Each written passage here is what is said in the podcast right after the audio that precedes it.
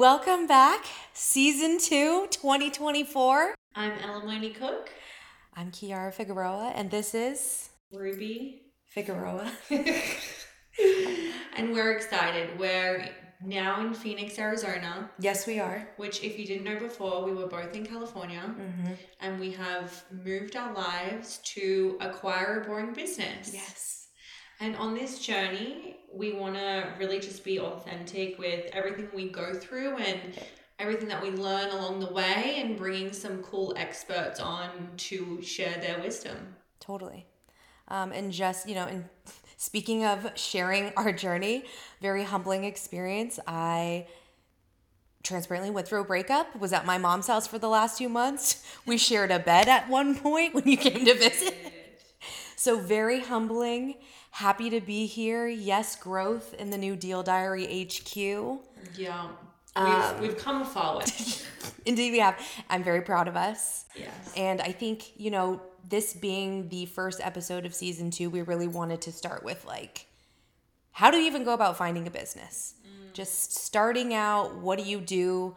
Um, this is even before you start broker relationships, before before anything. Like, how do you leverage the internet or what's out there to even begin your search? Yeah, and I think it's interesting because obviously some people can come across acquisitions off market, which we have spoken about. But I think every person in our community really starts with BizBuySell. Yes, BizQuest. Yeah. And NetLoop. Yep, LoopNet. LoopNet. Jesus, can't get that one right. And they're like the three fundamentally recession proof businesses. There are some marketing agencies, but most of the time we're looking at, you know, laundromats, car washes, boring service based businesses. Mm-hmm. That's what we're looking at. There's a lot of other, I don't want to say bullshit, but a lot of noise on these websites. Yep. And so Chiara and I just want to walk you through just like what we learned the hard way. Yeah. I think how you can really leverage these websites to work for you is one, setting up your notifications. Yeah. Um, I think when we were talking about it earlier, being really strategic with that. So, not putting too many filters where you're never getting any deal notifications, but not putting, being too loose where you're getting notifications like every 30 minutes. No one wants that. So, I think that cash flow, of course, is a filter you're going to want to put on industry, but not being so s- too too strict with industry, but making sure that we know we don't want any restaurants, we don't want any franchises or dry cleaners. So making sure those are unchecked.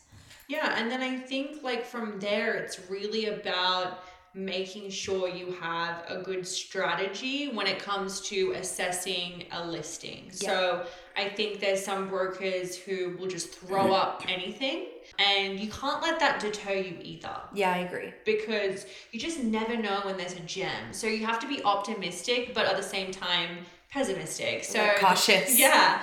And so I think with that, it's really about just assessing like, am I doing this to just gain experience and industry knowledge, or is this a deal that I'm really serious about? Yeah. Because those two things are very like two different strategies. Yeah. And so, therefore, when we look at something, our ultimate approach is to make sure it fills out, like it it completes our deal box wholly. And Chiara and I have gotten good at like, you know, even though we're living in the same house, we'll slack each other, and we'll be like, hey, like I'm looking at like these seven listings. Give me a thumbs up on the ones that Yep. you're happy with, because ultimately we want to make sure that we're both aligned with the business that we acquire. Obviously, that's a part of like buying a business as a team. Yep. And so I think with that, if you do have external partners, it's really getting clear on your deal box, which are just like the parameters of which you want to uh, buy a business. So cash flow being one, location being Yep. another, and industry. If you haven't watched this episode, we did do one in season one. Yep. That's I think it's episode two, all around your deal requirements. But then from there, I think like looking at businesses can be really fun. I think it's exciting, especially to your point, like how we slack each other. Mm-hmm. I get excited when I'm like, okay, here's my list. Like, what do you think? This is what I mm-hmm. found. I think that's also what's really helpful too. I mean, it does take time. So, you know, you and I have blocked off our calendars like twice a mm-hmm. week to spend time to make sure we've looked at a minimum of 25 different listings. Yeah. And then if we agree on it, then it goes in our deal pipeline and then we begin our outreach. So, Yeah. And then when it comes to outreach, Chiara and I were just reflecting that we don't do the best job at giving a good blurb and like really customizing it to that broker. I think that you should have a template that you copy and paste in. As we said, we don't love the like old school dinosaur websites that they are. right. But I then take it the next step further now, and if I can, I'll try and find that person's LinkedIn profile Yep. and then enrich that person's profile to get their verified email address. And then I'll have a nice templated outreach that goes over our deal requirements and then attach our SBA pre qualification. And that's really a way to put your best foot, foot forward with any listing. Now, for people that don't know of like messaging, what are you talking about? That is the on the listing, there's like a little box on the right hand side. So it's like if you want further information, name, contact, email, and then you put this little blurb in. So, on top of enriching the email and all that amazing stuff that you do, I think it's also like the follow up.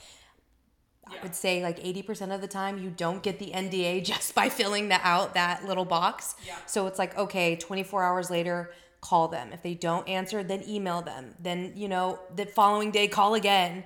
Um, yeah, and with that calling, just make sure that if you're getting a generic phone number that doesn't actually work with their like location of where they are, click on that broker's little head and it'll His take picture. yeah, and it'll take you to a new listing page and then that'll give you their actual direct phone number. It's the weirdest thing Yeah. but just make sure if you're not hearing from that person click into that person's like listing profile Yeah. and then that's another thing like before you even call that person when you click on there you'll see all the other listings that they have available Yes, yes, you will. It's like, yes. Mm-hmm. And I think kind of going off of that too is aside from just like looking and, and window shopping for businesses, if you will, understanding how you can navigate the website to work for you even further. Mm-hmm. So one seeing okay, for Arizona, I'm constantly seeing these same brokers or these same brokerages mm-hmm. popping up and making a note of them. Who works where? Um, how many listings do they have? What industries are they selling the most? Because if it's aligning with your industry that is in your deal parameters, you're going to want to talk to that broker and you're going to want to make friends. So it really helps you really navigate and more efficiently who you want to talk to, why you want to talk to them, and build out your networking list. yeah and i think like with that we do a really good job at being very consistent and then being like okay like we're gonna dead this out Yep. because like there's no point on like keep on trying. But i will say that brokers are so busy. We saw that firsthand today. and so super old school. So if you're going for this like recession essential business keep in mm. mind that they don't really care until you go and shake their hand. Yep. You build rapport, you put in that work, you put in those hours, and then what it all gets easier from there. Yeah, I think that's one thing that was my biggest like aha moment since moving here is yes, we were forced to do all these virtual calls, whether it was Zoom, but they were mostly phone calls because to your point, they were all old school. But all of the ones that we've met in person, we've built such good relationships with them in such a short period of time. Going forward, like I'm going to push for an in-person meeting. I'm not even gonna like Yeah. offer the Zoom, offer a phone call. No, let me come meet you. Or do you want to go for coffee? Yeah.